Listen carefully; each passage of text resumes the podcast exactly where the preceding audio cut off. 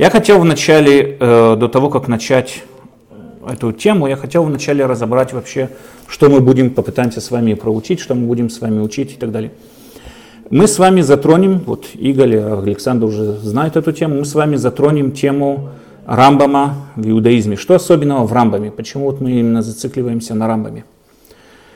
Для того, чтобы понять особенности Рамбама, надо немножко вернуться в историю.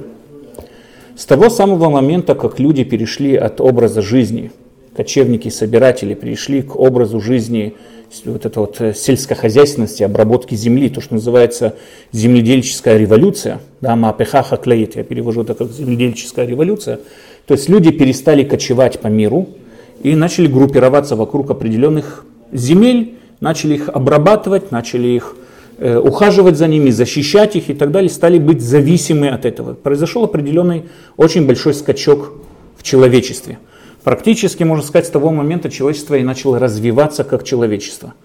Это примерно было, то, что мы можем насчитать, это было примерно где-то пять тысяч лет тому назад. И многие считают, то, что я видел в эту субботу, некоторые такие люди, как Нацив миВоложин, такие люди, как, как Мальбим, считают, что именно с этого момента и пошло перечисление вот этого вот нашего еврейского календаря, когда человек уже образовался человеком.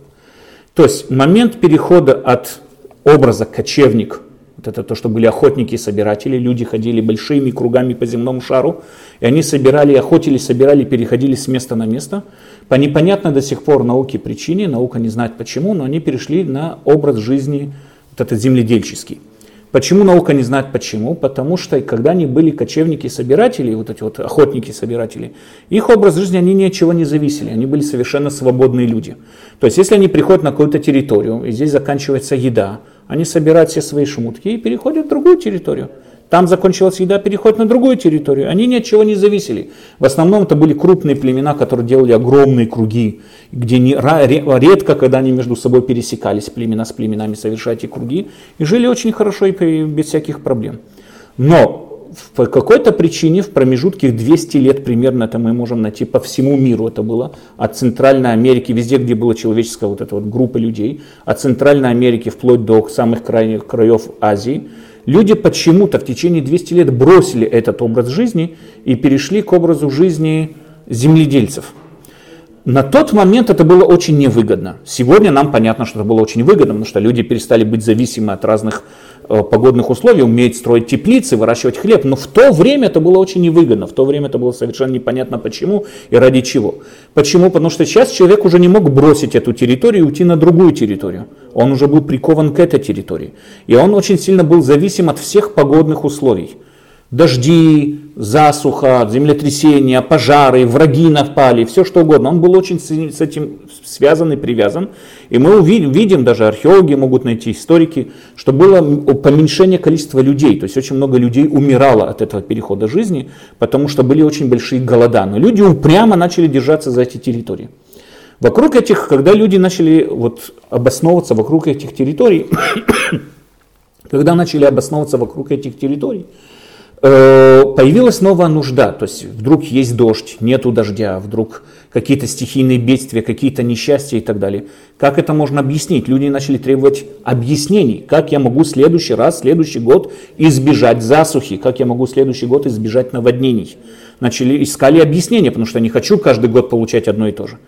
И, естественно, начали обращаться к старейшинам своего племени, разные виды шаманов, разные виды всяких колдунов, которые начали им гадать и рассказывать определенные мифы, то есть мифы, которые объясняют им вот эти вот события в своем понимании, там бог такой-то, дух такой-то, тогда еще богов не было, духи тогда, дух такой-то, дух такой-то, влияет на то такое-то, там дерево самое высокое в, в, в, в огороде, которому надо кланяться, иначе не будет ее плодов, это отец всех деревьев.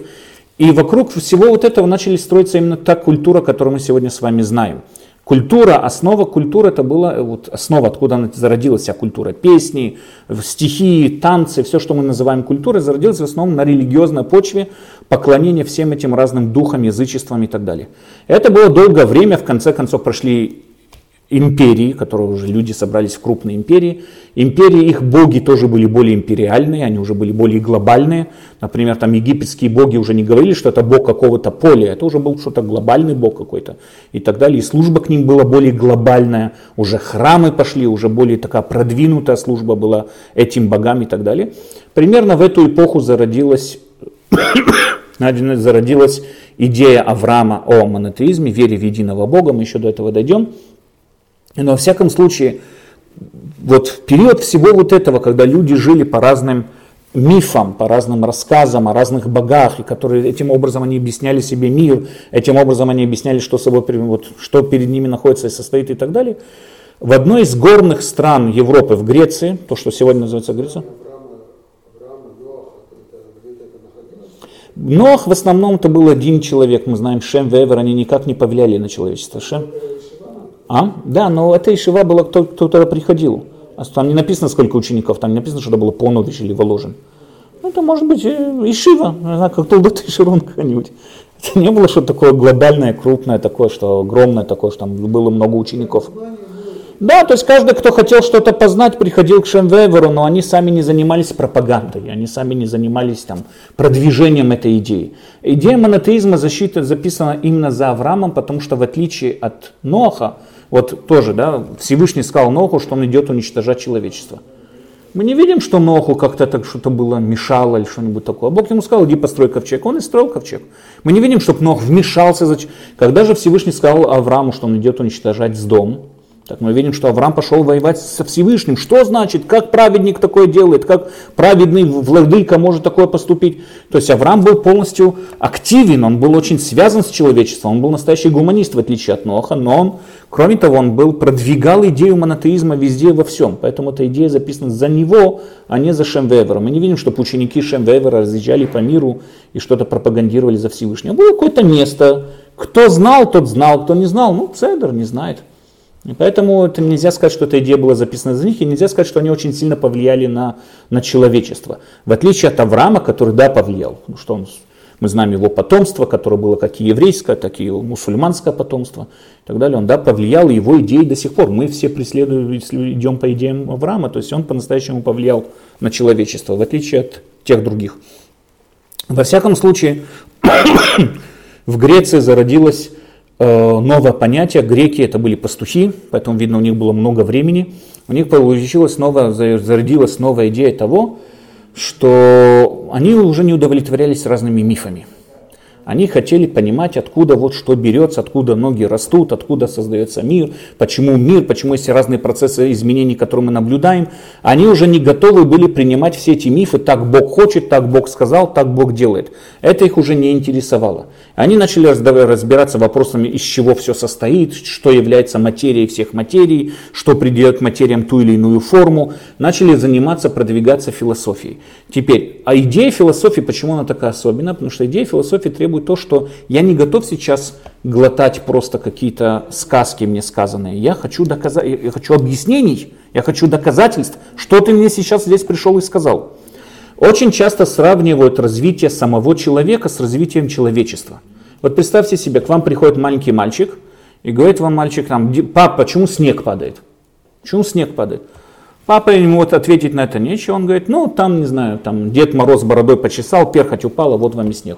Все, мальчика это удовлетворяет, без всяких вопросов. Мальчик это удовлетворяет, он спокойно идет домой, все, ему все ответы отвечены. Мальчик растет, вырос мальчик, он уже юноша, он уже не удовлетворяется. Причем здесь борода Деда Мороза со, со, со всем миром, почему везде падает снег? Он начинает возникать более глубоко в эти вопросы, внедряться более глубоко в эти вопросы и требует четкие объяснения. Объясни мне логическую цепочку, как здесь, что и все это происходит и так далее. То же самое происходило с человечеством. Вот это вот при греческой философии происходило тоже те же самые изменения с самим человечеством. Мы хотим доказательств, мы хотим объяснений, системное объяснение. Мы уже не удовлетворяемся объяснением того, того, того, мы хотим, чтобы системно все было объяснено. В дальнейшем эта философия перешла также на те вопросы, которые до этого не занималась. Если до этого философия занималась, ну, в кавычках, скажем, научными вопросами, материя всех материй и так далее, Сократ перевел эту тему уже на другую, там, что такое добро, что такое зло, что такое жестокость. Что так, всякие такие вот вопросы, которые более философские, и к ним он тоже требовал подход рациональный. Это называется рациональный подход. От слова «рацио». Все я хочу держать в своем разуме, все понимать в своем разуме. Это называется рацио. Рациональный подход Сократа, он изменил практически всю философию. Она называется досократовская философия и послесократовская. Почему? Потому что до Сократа философия использовала рацио только в научных вопросах. Да, то есть почему происходят процессы изменений и так далее. Сократ перевел это на вопросы такого, что такое добро, что такое зло. Его ученик был Платон, который говорил о всемирных формах, потом пришел Аристотель и так далее, и так далее. То есть это уже был определенный ход изменения вопроса. Теперь, как к этому могла относиться религия, вера? Представим себе веру того времени. Я не, пока что не, не затрагиваю близко иудейскую веру, но я затрагиваю другие веры. Как к этому могли относиться веры? Естественно, они рационализм отталкивали всеми руками и ногами, отбивались от него, как только могли. Их вера была построена на традициях, на, объяснении, на, на определенных объяснениях, которые нету никакой связи с научными наблюдениями, нету никакой связи с логикой. Традиция, так это, так это переходит и так далее. Поэтому, естественно, религия не могла ни в коем случае, не религия, а вера, не могла ни в коем случае жить совместно с рационализмом. Никак не могла житься с ними, никак не могла жить с ним. Шаломов. Шавотов. Никак не могла с ними житься, никак не могла с ними жить. Как к этому относится, как к рационализму относится по-настоящему, как относится к этому иудаизм? Наша вера, как она относится к иудаизму. Для того, чтобы объяснить мне этот вопрос, я хотел подготовить, забыл подготовить Масехет Авот. У нас есть первая Мишна в Масехет Авот. У нас Мишна говорит так. Моше получил Тору с Синая, передал ее Йеошуа. Йеошуа передал Йеошуа старейшинам, старейшины пророкам, а пророки передали людям Великого Совета. Да, то есть, как еще раз я хочу, чтобы здесь надо подчеркнуть очень важное замечание, которое написано в Мишне. Написано так: Моше передал Йеошуа, потом Йеошуа старейшинам не написано передал, не написано глагол передал. Йеошуа старейшинам, старейшины пророкам опять не написано глагол передал, а пророки передали людям Великого Совета. То есть передали встречается в двух местах: от перехода от Моше к Йеошуа и от перехода от пророков к людям Великого Совета. Почему именно в этих местах встречается глагол «передали»? Или ты пиши просто один раз, напиши «Моше передал» и больше никто не передавал. Или каждый «Моше передал Йеошуа», «Йеошуа передал пророкам». Нам понятно, что каждое слово в Мишне, оно на вес золота. И надо понимать, почему именно в таком порядке это написано, почему именно так, и что хотели нам подчеркнуть словом «передал». По-простому можно объяснить это так, что когда мы говорим с вами о «передал», это тогда, когда мы хотим подчеркнуть, что это та самая Тора, которая была у того человека, который ее передал. То есть, когда Моше передал Тору Йеошуа, мы хотим подчеркнуть, что Тора, которая была в руках Йеошуа, это та самая Тора, которую ее передал Моше. Как я хоть могу это подчеркнуть? Моше передал ее Йеошуа. Это та же самая Тора. Почему? Потому что была огромная разница, как мы с вами видели в тринадцати принципах, была огромная разница между Моше и другими пророками. Моше был сам источник Торы. Он и был источник Торы. Он своим пророчеством достигал Тору, он передавал нам Тору. Он мог менять Тору, он мог записывать в Торе любые законы. Он был Тора. Когда скончался Моше, пришел Йеошуа, и Йеошуа уже не был источником Тора. Он уже не имел права ничего в Торе менять. Теперь, откуда мы знаем, что гзера, да, постановление, которое постановил Йеошуа, это, это та же самая Тора? Вдруг только Моше имел право постановлять какие-то постановления? Откуда мы знаем, что Йеошуа? Вдруг это выдумка Йеошуа? Поэтому Мишна подчеркивает, говорит, нет, Йеошуа, который постановил Тора, которая была во времена Йеошуа, то есть те гзерот, которые газар Йеошуа, это и есть та самая Тора, которую передал Моше. То есть, несмотря на то, что Йеошуа уже не являлся источником Торы, он уже комментировал, он уже каким-то образом сам постигал, комментировал, передавал нам Тору, но все равно его передача, эта передача Торы, та самая передача Торы, которая была еще во времена Моше. То же самое Тора, имеет те же самые полномочия. Теперь, переход между Йеошуа к старейшинам и старейшинам к пророкам, большой разницы в этом переходе не было. Тора передавалась из поколения в поколение, передавалась, и надо заметить еще одну такую вещь. Тора в основном, не в основном, а всегда училась и изучалась только среди коаним. Тора изучалась только среди коаним, как написано в самой Торе, и как мы видим, что когда у еврея возникал какой-то вопрос, он не получал эту информацию от своего отца, у него возникал вопрос, он обращался к коэну, который был в те дни. Он обращался в тот Мешкан. Мешкан был или в Нов, или Шило, или Гилади, или там разные другие города, где находился Мешкан. Он обращался туда к коаним и от них получал ответ. Но сам еврей с Торой практически вот каждодневно вот это соприкасание с Торой не было. В основном он делал то, что делали его родители. Тора была традиционна. Коаним тоже получали Тору по традиции. Они получали Тору, как написано в, рам, в предисловии Рамбама к Мишнайот, получали Тору от коэна к коэну, от поколения к поколению, они ее учили по традиции, слово в слово, ту самую устную Тору, которую перенес им Моше. Нам понятна еще одна такая вещь. Когда Моше спустил Тору, сам текст Торы, нам понятно, что это не может быть самой Торой. Потому что там никакой, никакой, никакого закона там не написано. Там написано мицвот. Нету никакой алахи. Семь дней стройте суку. Ну идите стройте, что такое сука?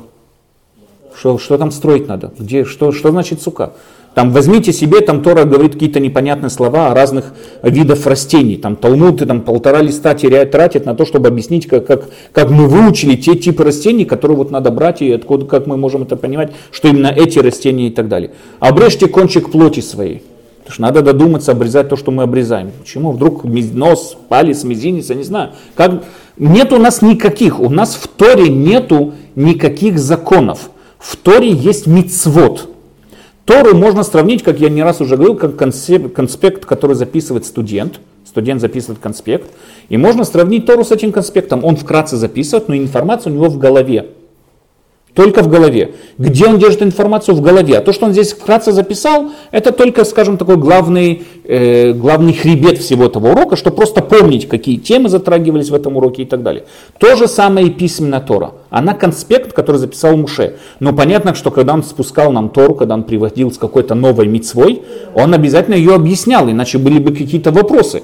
Приходит Моше и говорит, там, не, не знаю, соблюдайте субботу. Что, что, что значит шамор везахор? Как помнить субботу? Что на стене дома написать суббота? Что, что значит помнить субботу? Как мы дошли до тридцати девяти запретов субботы? Это все устная Тора. Естественно, что это дополнительное пояснение. Естественно, что это все это. Это все пояснения и дополнения, которые Моше принес в устной форме после того, как передал нам Тору. Теперь эта устная форма, эта устная Тора передавалась из поколения в поколение без каких бы то ни было изменений. Но если мы с вами посмотрим на образ жизни, который вел еврей до, вот, до разрушения первого храма. Еврей, какие мицвот у него были каждодневные? Еврей вставал рано утром, одевал тфилин, читал Криат Шма. С тфилином шел в поле, работал в поле, возвращался домой до захода солнца, потому что было темно, снимал тфилин, читал Криат Шма, шел спать. Это более не менее то, что у него было. Суббота, да, было раз в неделю. Суббота тоже там соблюдал, были там разные другие мицвот, но каждодневно вот эта вот встреча его с Торой и так далее, она практически была очень такая вот, скажем, он жил в определенном вакууме. Этот вакуум постоянно наполнялся разными языческими, наполнялся постоянно разными языческими вот этими вот э, э, э, этими ритуалами и так далее, поэтому люди постоянно отходили от Торы. Представьте себе, посмотрите на наш, представьте себе, среди нас были пророки, чудеса, которые описаны во времена первого храма. Откройте книгу Судей, откройте книгу пророков, одно и то же, согрешил еврейский народ, и согрешил еврейский народ, и согрешил. Как так можно? Среди нас были пророки, среди нас были чудеса, которые описаны. Волосы дыбом стоят, только читая эти чудеса. Как можно было так грешить налево и направо? Ответ очень простой. Люди так грешили налево и направо, потому что был определенный вакуум в их жизни. Этот вакуум постоянно наполнялся какими-то другими языческими терминами и так далее. Это, всю эту процедуру изменил, весь этот процесс изменил Эзра. Когда Эзра пришел с Вавилона в Эрец-Исраэль, это была вторая Илья, первая это был Зрубавель, потом пришел Зрубавель, взял с собой простонародье, простолюдов, там все важные остались в Вавилоне, но с Эзрой перешли и важные мудрецы тоже. Эзра смог обосновать здесь такое понятие, как Санедрин, все обязающий всех евреев Санедрин. Он смог собрать здесь большую группу мудрецов. И эти мудрецы зашли в понятие такое, как называлось, это организация еще существовала в Вавилоне, называлась «Люди Великого Совета». Туда входили величайшие мудрецы, которые были в то, то поколение. Эзра провел крупнейшие реформы, которые написано, мы знаем по Талмуду. Эзра провел крупнейшие реформы. Первая реформа, которую провел Эзра, это то, что, например, он открыл синагоги. То есть теперь каждый еврей, выходя из дома, он не одевал тфилин дома, он шел в определенный дом посреди деревни, где там одевал тфилин, там читал Криат Шма и оттуда выходил в поле. Это давало, как бы общало всех евреев, делало как такое типа, понятие, как общество, община, дом, такой вот общественный дом. Называется дом, где миткансим, называется Бейтакнесет. Мы знаем, что Эзра создал такое понятие, как Бейтакнесет. Эзра также привел очень огромное количество реформ для того, чтобы внедрить Тору в массы, чтобы Тора была внедрена в массы людей. Не только, чтобы коаним занимались Торой, а чтобы все евреи занимались Торой, чтобы все евреи знали, что есть Тора, понимали, что есть Тора и так далее. Поэтому, например, постановил, что в синагоге читают три раза в неделю читают Тору. Шини, Хамиши и Шаббат. Да, три раза в неделю в синагоге читают Тору. Одно из его крупнейших изменений также заключалось в том, это есть несколько мнений в Талмуде, есть споры среди Вавилонского Талмуда, есть споры среди Иерусалимского Талмуда, но есть несколько мнений, которые к этому придерживаются, и более не менее также сравнивая это с историей, мы это знаем, Эзра изменил шрифт самой Торы. Тот шрифт, которым сегодня Авраам записывает Тору, это шрифт ассирийский, нашенька Ктав Ашури. Этот шрифт, он Ктав Ашури. Древний еврейский почерк, он выглядел по-другому. Можете его найти где угодно, напишите в гугле «древний еврейский почерк». Вы видите, что он выглядел совсем по-другому. По некоторым мнениям в Талмуде, и мы также это видим по разным раскопкам, что по-настоящему Эзра изменил Ктав Ашури. Почему? Это не Ктав Ашури, я хочу подчеркнуть, это ошибка считать, что это ассирийский почерк. Его называют ассирийский, потому что его внедрил в святые книги выходец из Ассирии, то есть Эзра. Это выходцы, мудрецы, которые пришли с Вавилона. Это был финикийский почерк. Финикийцы были большие племена, которые плавали по Средиземному морю. Финикийский язык был в то время, как сегодня английский язык. То есть на нем разговаривали все. Все вот эти вот страны Средиземного моря, все занимались, все понимали финикийский, потому что они были торговцы, которые торговали со всеми. Евреи уже забыли свой древний почерк.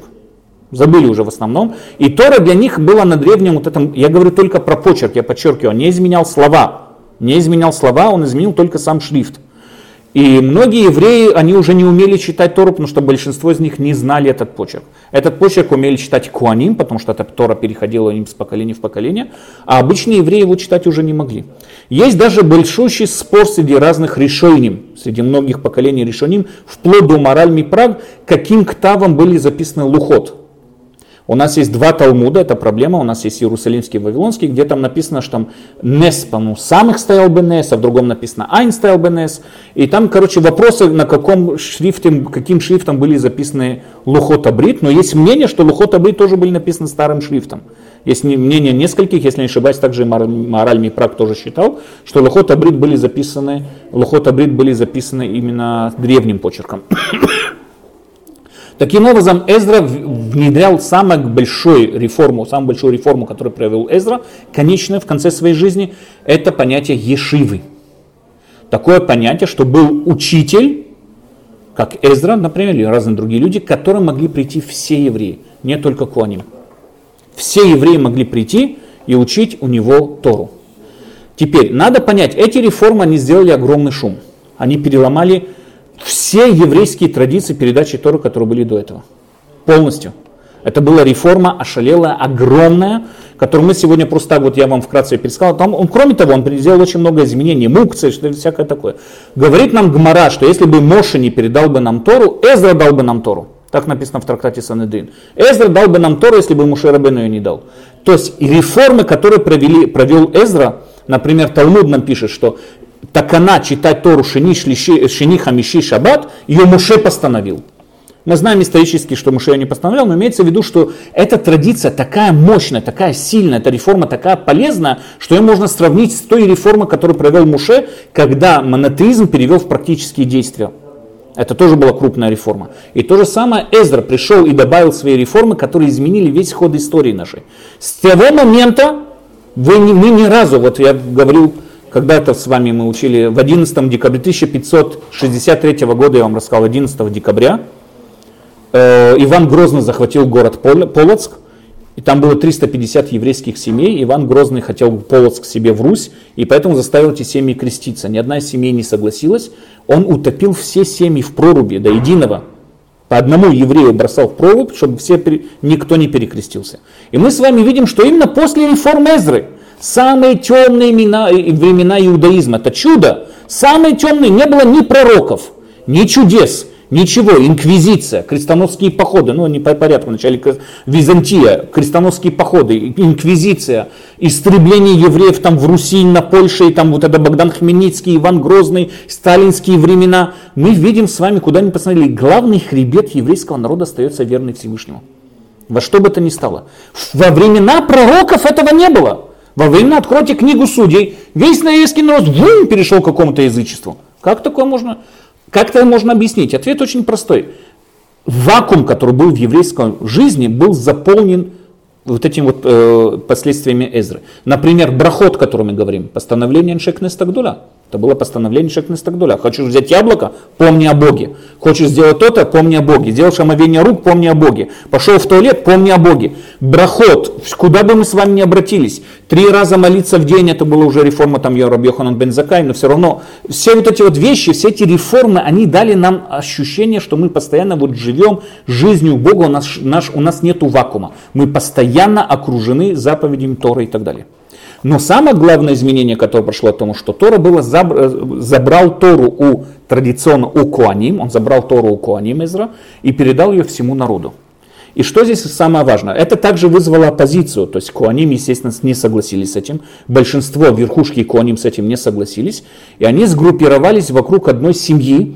Отец этой семьи был Коэн Гадоль в храме Шломо Амелеха. Первый Коэн Гадоль в храме Шломо Амелех, его звали Цадок. И вокруг этой семьи собрались все вот эти вот оппозиция, которая была против Эзры, и их начали называть Цдуким. Это, это оппозиция, которая от слова Цадок в множественном числе, Цдуким. Нас начали называть Прушим, потому что мы Мефаршим, это Тора. Они считались Цдуким. У Цдуким была устная Тора. Надо подчеркнуть, цдуким не отрицали устную Тору, у них была устная Тора, но их устная Тора отличалась от нашей тем, что они не принимали мнение тех мудрецов, которые пошли против, после Эзры. Почему? Они не признавали его реформы, они не признавали то учение Торы, которое учился и преподавалось кем-то, кто не был из семейства Коаним и так далее. Таким образом, когда Эзра отобрал эту Тору, также надо понимать еще одну такую вещь. Цдуким были правы в одном. Если до этого мы с вами откроем Танах, мы не видим нигде никакого спора Баалаха, да, в законе. Надо так делать, не надо так делать. Все передавалось из поколения в поколение без каких бы то ни было споров. Первые споры появились уже после Зугот, уже во времена Зугот, там еще были первые сомнения, первые споры появились там во времена еще Илель. Тогда и появились первые споры. То есть, когда Тора стала доступной всем, и каждый мог ее толковать, и появился большой букет всех этих мнений, которые мы с вами встречаем в Талмуде. Этого боялись Цдуким. Цдуким говорили, что тогда Тора будет множественная, не будет одного общего мнения и так далее. Эзра это понимал, я уверен, что он это понимал тоже, но он понимал также и пользу своих реформ, что перевешивают эту опасность и так далее.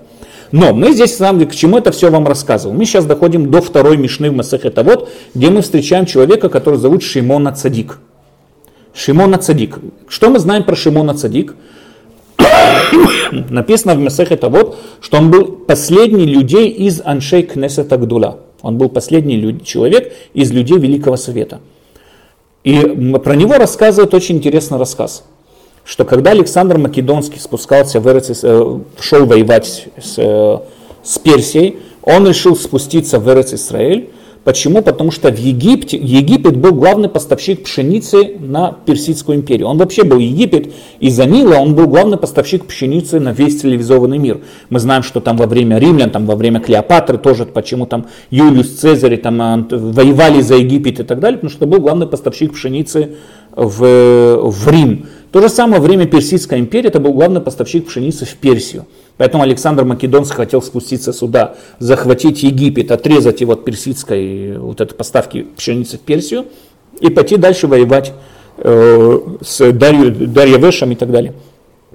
По дороге сюда, нам рассказывают мудрецы, к нему пошла делегация из Шомруним, это были народы, которые были присланы сюда Санхривом, когда нас прогнали, когда не Санхривом, а Нохаденесером, когда нас отсюда прогнали, прислали эти народы сюда, короче, там была целая каша народов, они пришли к нему с клеветой.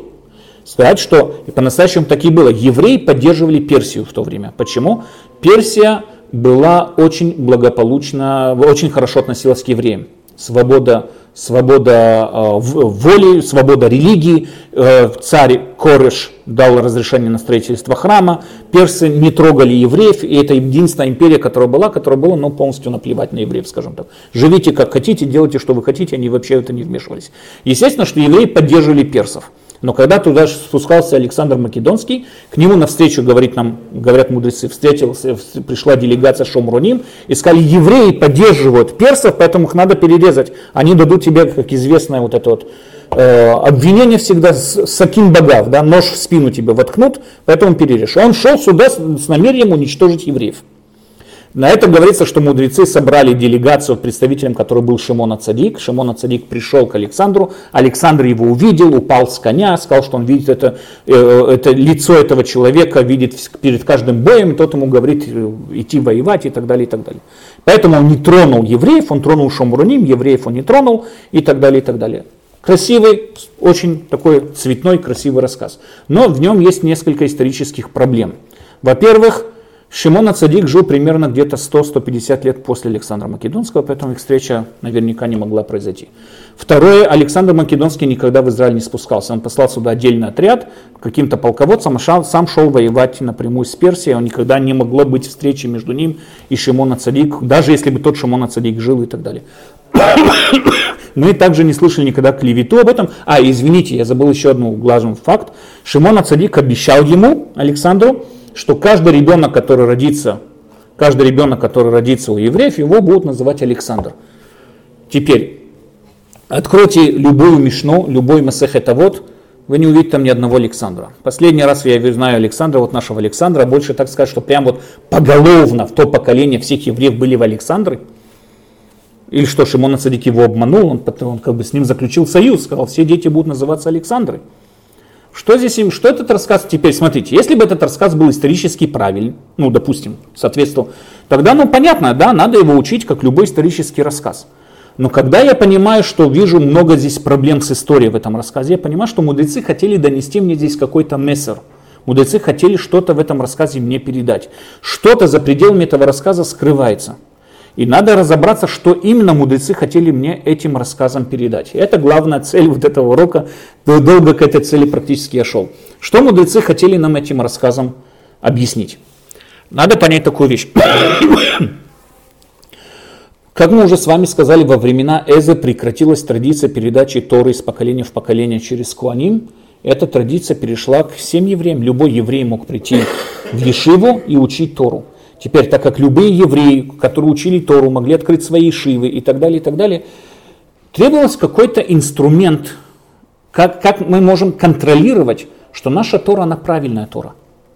Как можем контролировать, что какой-то еврей, который пришел, там что-то передает другую Тору, вообще ее не искривил, и вообще там какую-то чушь несет, и мы пойдем это. Как можно такое контролировать? Когда есть четкая когда, традиция из поколения в поколение, я могу это контролировать, я могу контролировать, что он говорит слово в слово. Но когда ты делаешь информацию общедоступной, делаешь ее общедоступной для всех, как тогда ты можешь контролировать, что не пришел какой-то псих и начал там что-то нести, какую-то чушь и всякое такое, и все люди будут на него обращать внимание, и там пойдет Тора вообще где-то там окажется в другом месте. Как можем это контролировать, такую вещь? Были случаи, были случаи тем более, что и были случаи. Да? как, можем, как можем это контролировать? Мы можем это контролировать, говорят нам мудрецы, с помощью того, это считайте Рамбами, это говорят мудрецы, с помощью того, что мы используем, как мы видим Талмуд, возьмите, откройте Талмуд, все, мы используем наш рацио, нашу логику. Если я хочу вывести какой-то закон, я должен сейчас привести вам всю логическую цепочку, где и как зародился этот закон. Я не могу вам прийти и сказать, мне приснился сон, и в этом сне ко мне прилетел крылатый кабан, и он мне сказал, что Бог сказал, что ты должен каждый день прыгать на одной ноге и кричать ку-лю-лю-лю. Это не будет считаться никаким законом, это никого не интересует. Если я хочу провести какой-то закон, я должен логически, четко вам все объяснить. То есть должен привести всю логическую цепочку, именно логическую цепочку.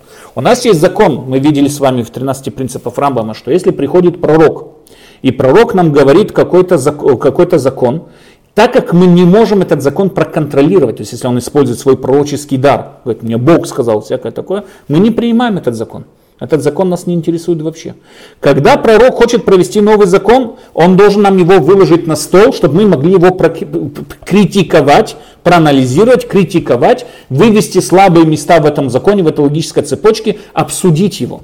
Если у нас нету такой возможности, этот закон не принимается. Точка, все, этот закон не принимается. Единственный пророк, который, законы которого принимались, это был только Моше. Остальные законы просто не принимаются. Евреи взяли в оружие логику и рационализм, который был развит греками. До этого евреи это не использовали, потому что не было нужды. До этого была просто традиция, передача Торы по традиции. Но как только Тора стала общепринятой, требовались новые инструменты для ее правильного анализа. И именно этот рассказ нам рассказывают мудрецы. Шимон Цадик всегда, в многих ситуациях, в многих случаях, когда он описывается и разные рассказы с ним связаны, он олицетворяет собой мудрость, еврейскую мудрость после реформ Эзры. То есть это уже развитие устной Торы, он пришел как человек устной Торы, он уже он олицетворяет собой именно вот идею ашкафа, скажем, да, мировоззрения иудаизма после реформ Эзры. Всегда. Поэтому очень часто с ним есть много разных рассказов Шимона Цадик, как он встречал разных представителей разных культур. И мы знаем, что никогда этих встреч не было, но это тоже хотят нам сопоставить одну, одно мировоззрение против другого. И мы вот сталкиваем их вместе, проверяем, как это происходило и так далее. Шимон Цадик, когда сталкивается с Александром, не имеется в виду Александр Македонский и так далее, нас это не интересует. Имеется в виду та ашкафа, то мировоззрение, которое внедряла греческая вот эта вот культура, греческая цивилизация, то есть рационализм и так далее. И мы видим с вами, что, как нам говорят мудрецы, что если рационализм использован в правильных целях, ради Шимона Цадик, тогда рационализм спускается с коня и преклоняет колено перед иудаизмом. Более того, нам дальше описана такая вещь, что э, Рамбам нам говорит в Морэ Невухим, что когда мы говорим о рождении чего-то, не всегда говорится о биологическом рождении. Мы также можем говорить о рождении каких-то идей. Человек породил какую-то идею. Он, он, как это сказать, он породитель той или иной идеи. Когда нам сказал Шимон Цадик, что все дети, которые от нас родятся, будут Александром, мы говорим, посмотрим все раскопки, кроме Александра Кремера и других Александров, таких вот больших Талмидей Хахамим, не знаю. Поэтому как это можно понять, эту идею? Имеется в виду, все новые идеи, которые зародятся в иудаизме, они будут проходить через призму того самого рационализма, греческого рационализма, который нам был разработан всеми вот этими греками. Мы взяли его на наше вооружение. То есть реформы Эзры и дальнейшая устная Тора, проверьте любую, любой закон в Талмуде, он очень четко следует законам логики и рационального размышления. Любой закон Торы, мы можем проследить его логическую цепочку, как он, был, как он выводился, как он был выведен. Нету такого, что пришел какой-то раввин, сказал, мне так приснилось и так принимается этот закон. В дальнейшем мы знаем, что была попытка на другую тему, там на других плоскостях был спор насчет печи Ахана. Да, там была печь такая, которую надо было разобрать. То есть у нас есть закон, что глиняные сосуды, они, если приняли туму, их очистить невозможно. Но были печи Ахана, они были, выглядели из колес, которые можно было разобрать. Когда их разбираем, это уже не печь. То есть они собирались, печь, которая собиралась. Если я ее разобрал, но могу я еще потом в дальнейшем собрать? Считается, что я поломал ее и освободил от затумленности или нет? Так я могу ее в дальнейшем собрать? Нет. Был большой спор среди мудрецов, и мы видим, что мудрецы постановили, мы видим, что мудрецы постановили закон против всех тех чудес, которые хотел привести Раби Элиэзер бен Онкиус. Он там привел разные достижения, и в конце концов Гмара сказала, Тора не находится на небесах. Тора не на небесах. Это правило, которое мы используем в выводе любого закона Торы. Нету закона Торы, который не подлежит рациональному анализу. Такого быть не может. Возьмем с вами одного из величайших каббалистов, который был в свое поколение, это Раби Юсеф Кару. У него даже ангел с горла говорил, есть целый Сефер Магид, ангел с ним разговаривал. То есть он был величайший мистик. Но если мы с вами возьмем любой закон Шульхан Арухи, его источник это его комментарий на Тур Бет Юсеф. Мы увидим с вами четкую цепочку всех мнений и как он выводил каждый закон. Поэтому мы можем с ним спорить, можем с ним там, оспаривать его мнение, можем не соглашаться. И так это происходит. Постоянно спорят, постоянно обсуждают. Именно среди, когда мы передали Тору, то есть то, что сказал Эзра, что когда Тора становится общей, на общее вот это, ну, на общее дана обществу Тора, тогда в данной ситуации нам понятно, что именно сами споры, которые построены на рационализме, на доказательстве, именно они и выводят истину самой Торы. Именно в этих спорах и зарождается сама истина. Поэтому споры и все это, но это только с тем условием, что законы рациональны. Теперь, после того, как мы с вами поняли, что иудаизм не выступает против рационализма, как другие религии, да? А рационализм впитал в себя рационализм, и иудаизм построен на рационализме. Любая книга, возьмите любую из книгу законов, вопрос, что касается насчет не законов практических, а что касается насчет мировоззрений. Что касается насчет мировоззрений. Можно ли мировоззрение анализировать рационализмом или нет? Мы знаем такой человек, как Раби Йуда Алеви, автор книги «Кузари». Он считает, что нет, рационализм не может анализировать мировоззрение, мировоззренческие вопросы, касающиеся темы Всевышнего, его влияния на мир и так далее. То, то, что не касается практических законов, они могут передаваться только традиционно, только по традиции. Философия и рационализм их контролировать не могут. Это главное выступление Хавер, тот, кто читал книги Кузари, да, есть там человек Хавер, мудрец, который представляет и выступает против философии как контроль именно мировоззрения. Говорит Раби Йуда Алеви, это не имеет и не может никоим образом контролировать нашу устную традицию с точки зрения мировоззрения. Мировоззрение не может подлежаться философии. Поэтому вопросы... А? Все, что касается непрактических законов Торы. И судея Тора, то, что в Рамбаме написано. Сколько Бог, есть Бог, нету Бога. Ну, все вот эти вот вопросы. Как Бог влияет на мир, Ашгаха Клалит, Ашгаха Протит, Хофеш Пхира. Все вот эти вот вопросы, они не могут быть контролированы нашей, нашей, э, нашим рационализмом, нашей логикой. Громкий человек, было много разных рационалистов в иудаизме, но самый громкий рационализм, который был в наше время, это был Рамбам. Рамбам выходит против этой идеи. Рамбам утверждает, что все подлежит логическому контролю и анализу. Любая идея, ее надо проверять, она логична или она нелогична. Если она нелогична, не имеет значения, кто ее сказал. Не имеет значения, какой раввин ее сказал. Если она нелогична, Тора не может, пишет Рамбам в Морэ Невухим в многих местах, Тора не может быть нелогичной. Надо понять такую вещь. Мы очень часто используем такое понятие, как Бог за пределами логики. Есть у нас законы логики, законы физики. Но по-настоящему это не так. Надо понять такую вещь. У нас есть законы физики. И наша Вселенная, ту Вселенную, которую мы с вами знаем, она подчиняется законам физики.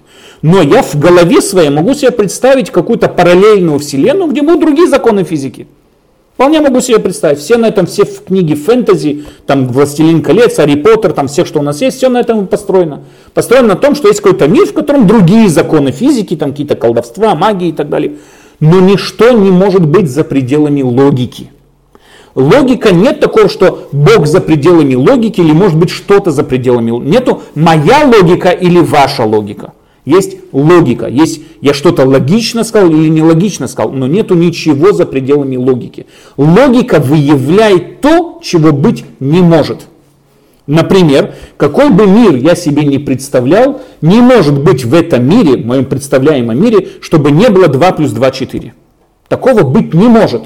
В любом, даже Гарри Поттер, возьмите с собой любого колдуна, любого мага, всегда в этой книге будут четкие математические выводы. Математика — это логика, это инструмент разработки логики, математика — логика. И поэтому где-то законы, чтобы в мире были другие законы математики, такого никто сказать не может, этого быть не может. Другие законы физики можно себе представить, другие законы математики невозможно. За пределами математики ничего нет.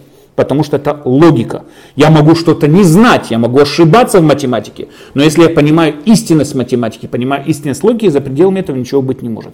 Поэтому, по мнению Рамбама, и Рамбам это очень часто говорит, человек, который верит в вещи, которые не могут соответствовать логике, вещи, которые нелогичны. Говорит Рамбам, он ни в что не верит, он просто так чушь говорит. Человек, который говорит, я верю, что Бог может создать круглый треугольник. Что ты здесь сейчас сказал? Что, что, что ты здесь пришел сейчас и сказал? Ты понимаешь, что такое круглый треугольник? Что, что ты здесь сейчас сказал? Я верю, что Всевышний делает два плюс два девять. Что ты здесь сейчас произнес?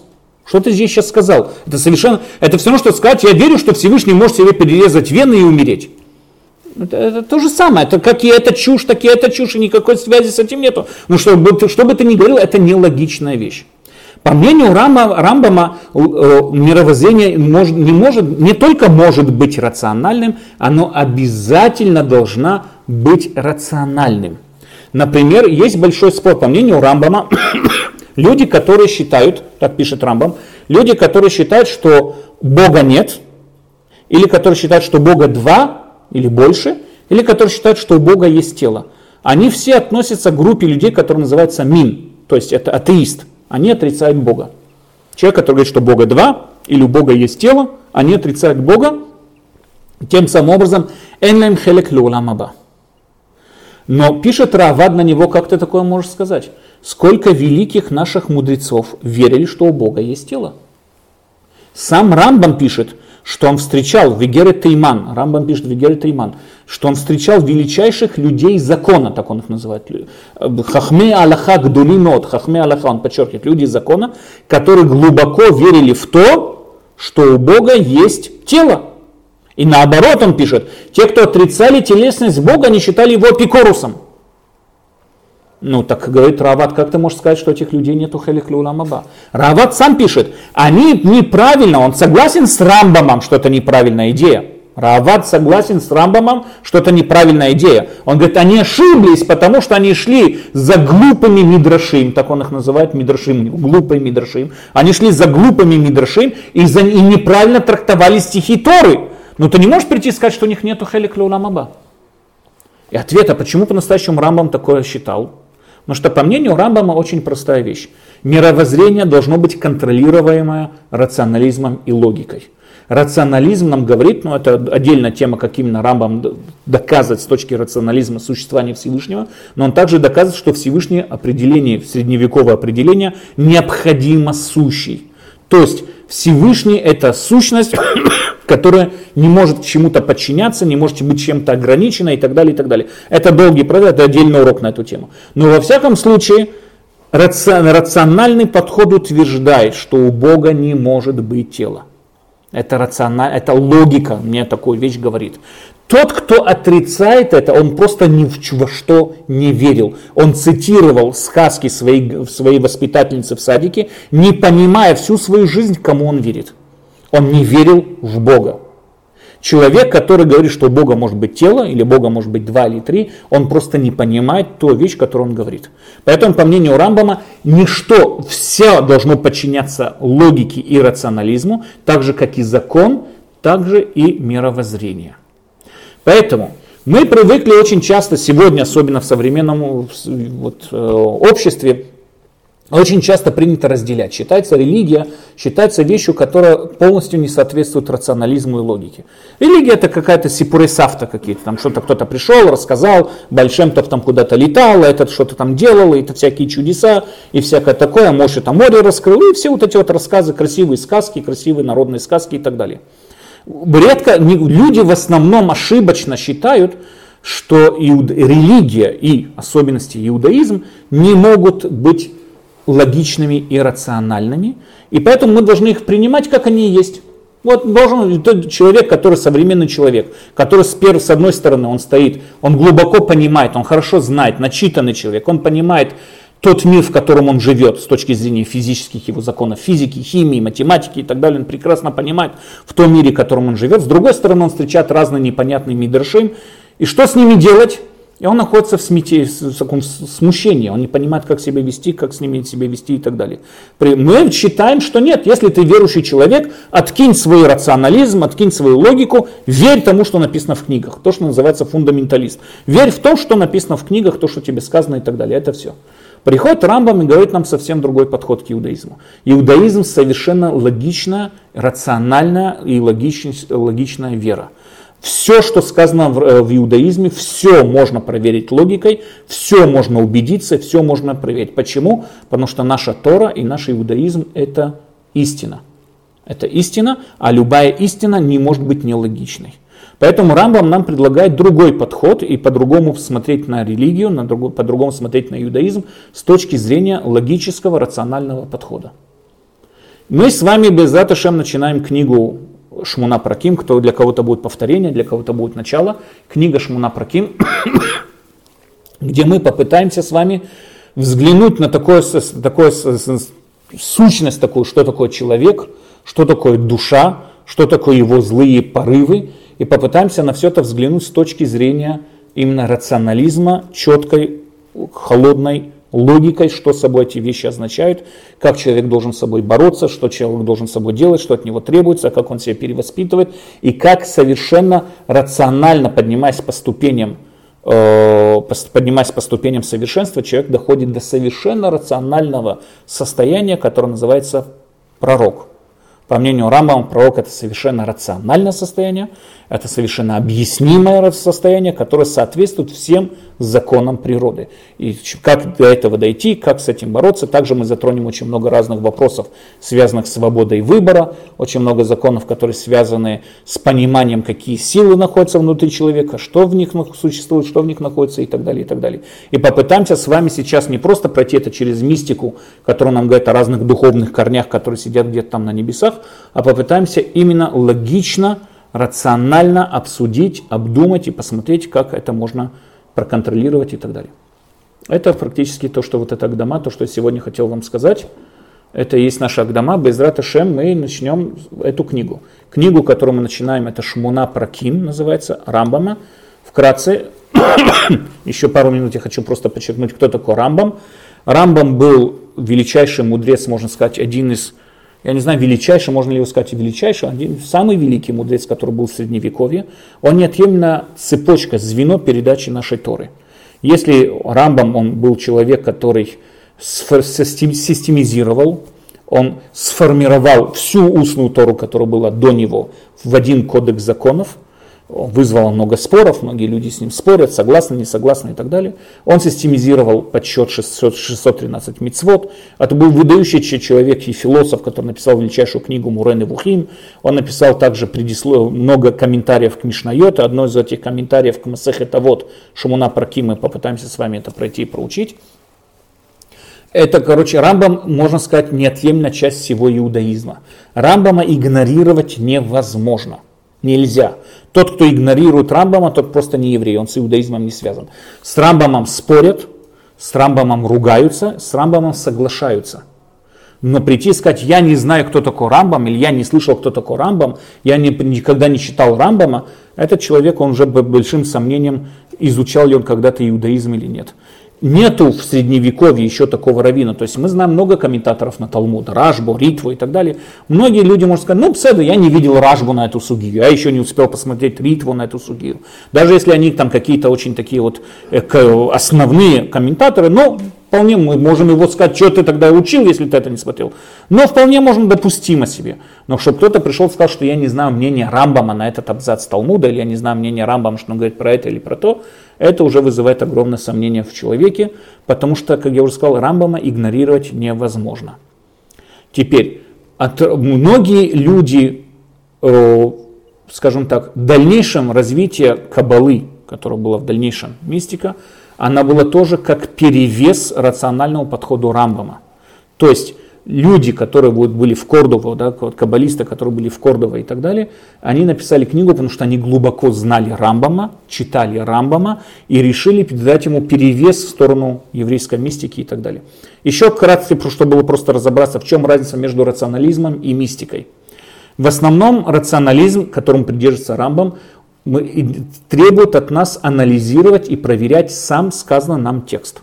То есть передо мной лежит какое-то высказывание, я его должен четко про, про, проконтролировать, проучить, проанализировать. Не имеет значения, кто эту вещь сказал. Если, например, мне сказал какой-то вождь племени Камачи где-то там в Канаде, сказал мне такое-то, такое-то высказывание, если я проанализировал это высказывание правильное, оно правильное. Нам говорят мудрецы, например, «Хухма бегоим тамин», да, «Мудростью гоев верь». Более того, у нас есть специальное благословление, которое мы говорим «Шехалах хохматоли бруав», да, мы говорим, когда мы видим гойского мудреца, не еврейского мудреца, мы должны благословить Всевышнего за мудрость, которую наградил его. То есть мы считаемся с этой мудростью. Мы не можем прийти и сказать, а, это Гой сказал, мне это не интересует. Это Аристотель написал, мне это не интересует. Если это истина, это истина. Не имеет значения, кто ее сказал. Будь то какой-то домовой, будь то какой-то там, не знаю, леший, или будь то там какой-то вождь какого-то племени. Мне наплевать, кто это сказал. Если это истина, это истина. Любую вещь я должен проанализировать, проконтролировать и так далее. Мы видим с уважением, например, в Талмуде у нас написано, что все высказывания Гоев, не евреев, по отношению там, к Гальгалим и Мазалот, это истина. То есть еврейская, нееврейская астрономия, это истина и так далее, и так далее. То есть мы видим, что мудрецы считались с наукой, считались с рационализмом, даже если он был разработан не в еврейских кругах. Они с этим считались и уважали, и использовали это в своих целях тоже. Очень часто можем найти, что какой-то мудрец говорил с мудрецами того поколения не евреями, и те ему объяснили ту или иную там какие-то ходы звезд на небесах, на сферах и так далее, и так далее. То есть использовалось, это нельзя прийти и сказать, это Гой сказал и так далее. Рационализм нам говорит, что любой текст, который находится передо мной, я должен его уметь разобрать, промерить и проконтролировать. И если он истина, это истина. Мистика изначально отрицает какой-то логический ход мысли. Мистика говорит, что это так, почему? Без каких-то причин следственной связи. То есть мистика это так, так вот сказано, так это сказано. Поэтому как я могу убедиться, что это высказано с точки зрения правильно или неправильно, я полагаюсь на авторитет того человека, который это сказал. Знаете, кто сказал эту идею? Гаон Мивильна сказал ее. И тогда не имеет значения, эта идея, она соответствует, я с ней согласен, я ее рационально понимаю или нет. Но если Гаон Мивильна сказал, так он это сказал. Поэтому, когда мы с вами будем читать Рамбама, мы увидим с вами, что не раз он выходит против разных мудрецов Талмуда тоже. Почему? Потому что его точки зрения, они здесь ошиблись. Это нелогично, это неправильно, и они ошиблись, опять же, не в законах, не в законах, ни в коем случае не в законах, в законах они ошибиться не могут, потому что законы, они не, не, не связаны с познанием этого мира, закон это что-то одно, там чистая логика и так далее, но в познаниях этого мира вполне может быть, что они ошиблись, и мы знаем, есть в Талмуде очень много ошибок, которые связаны, которые...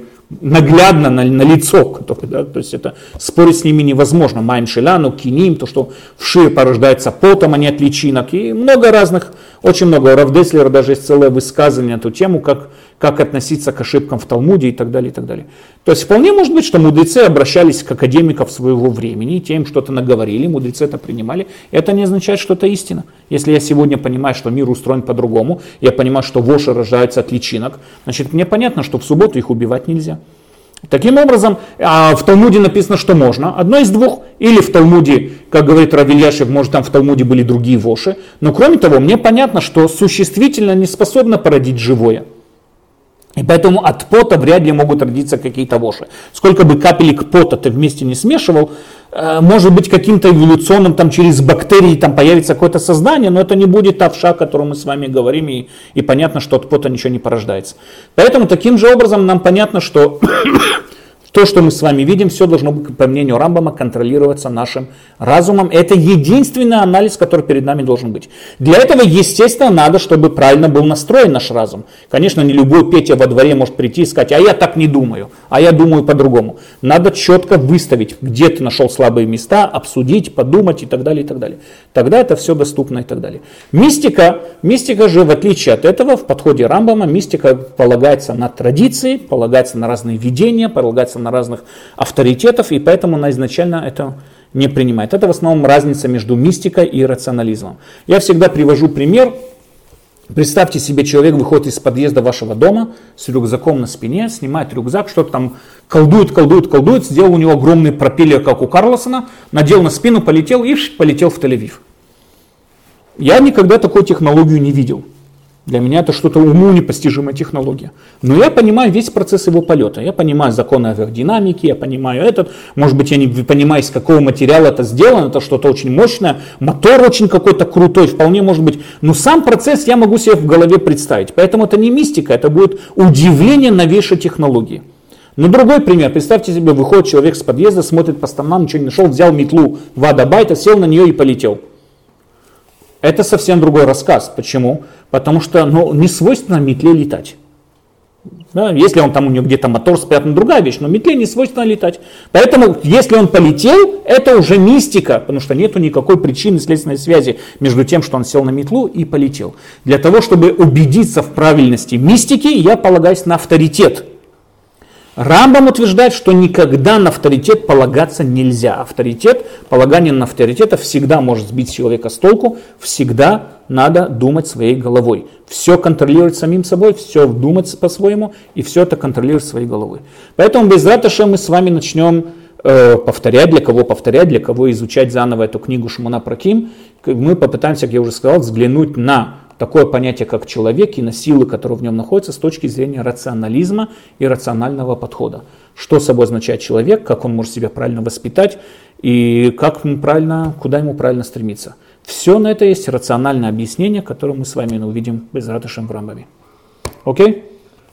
Хорошо, шавуа тов всем.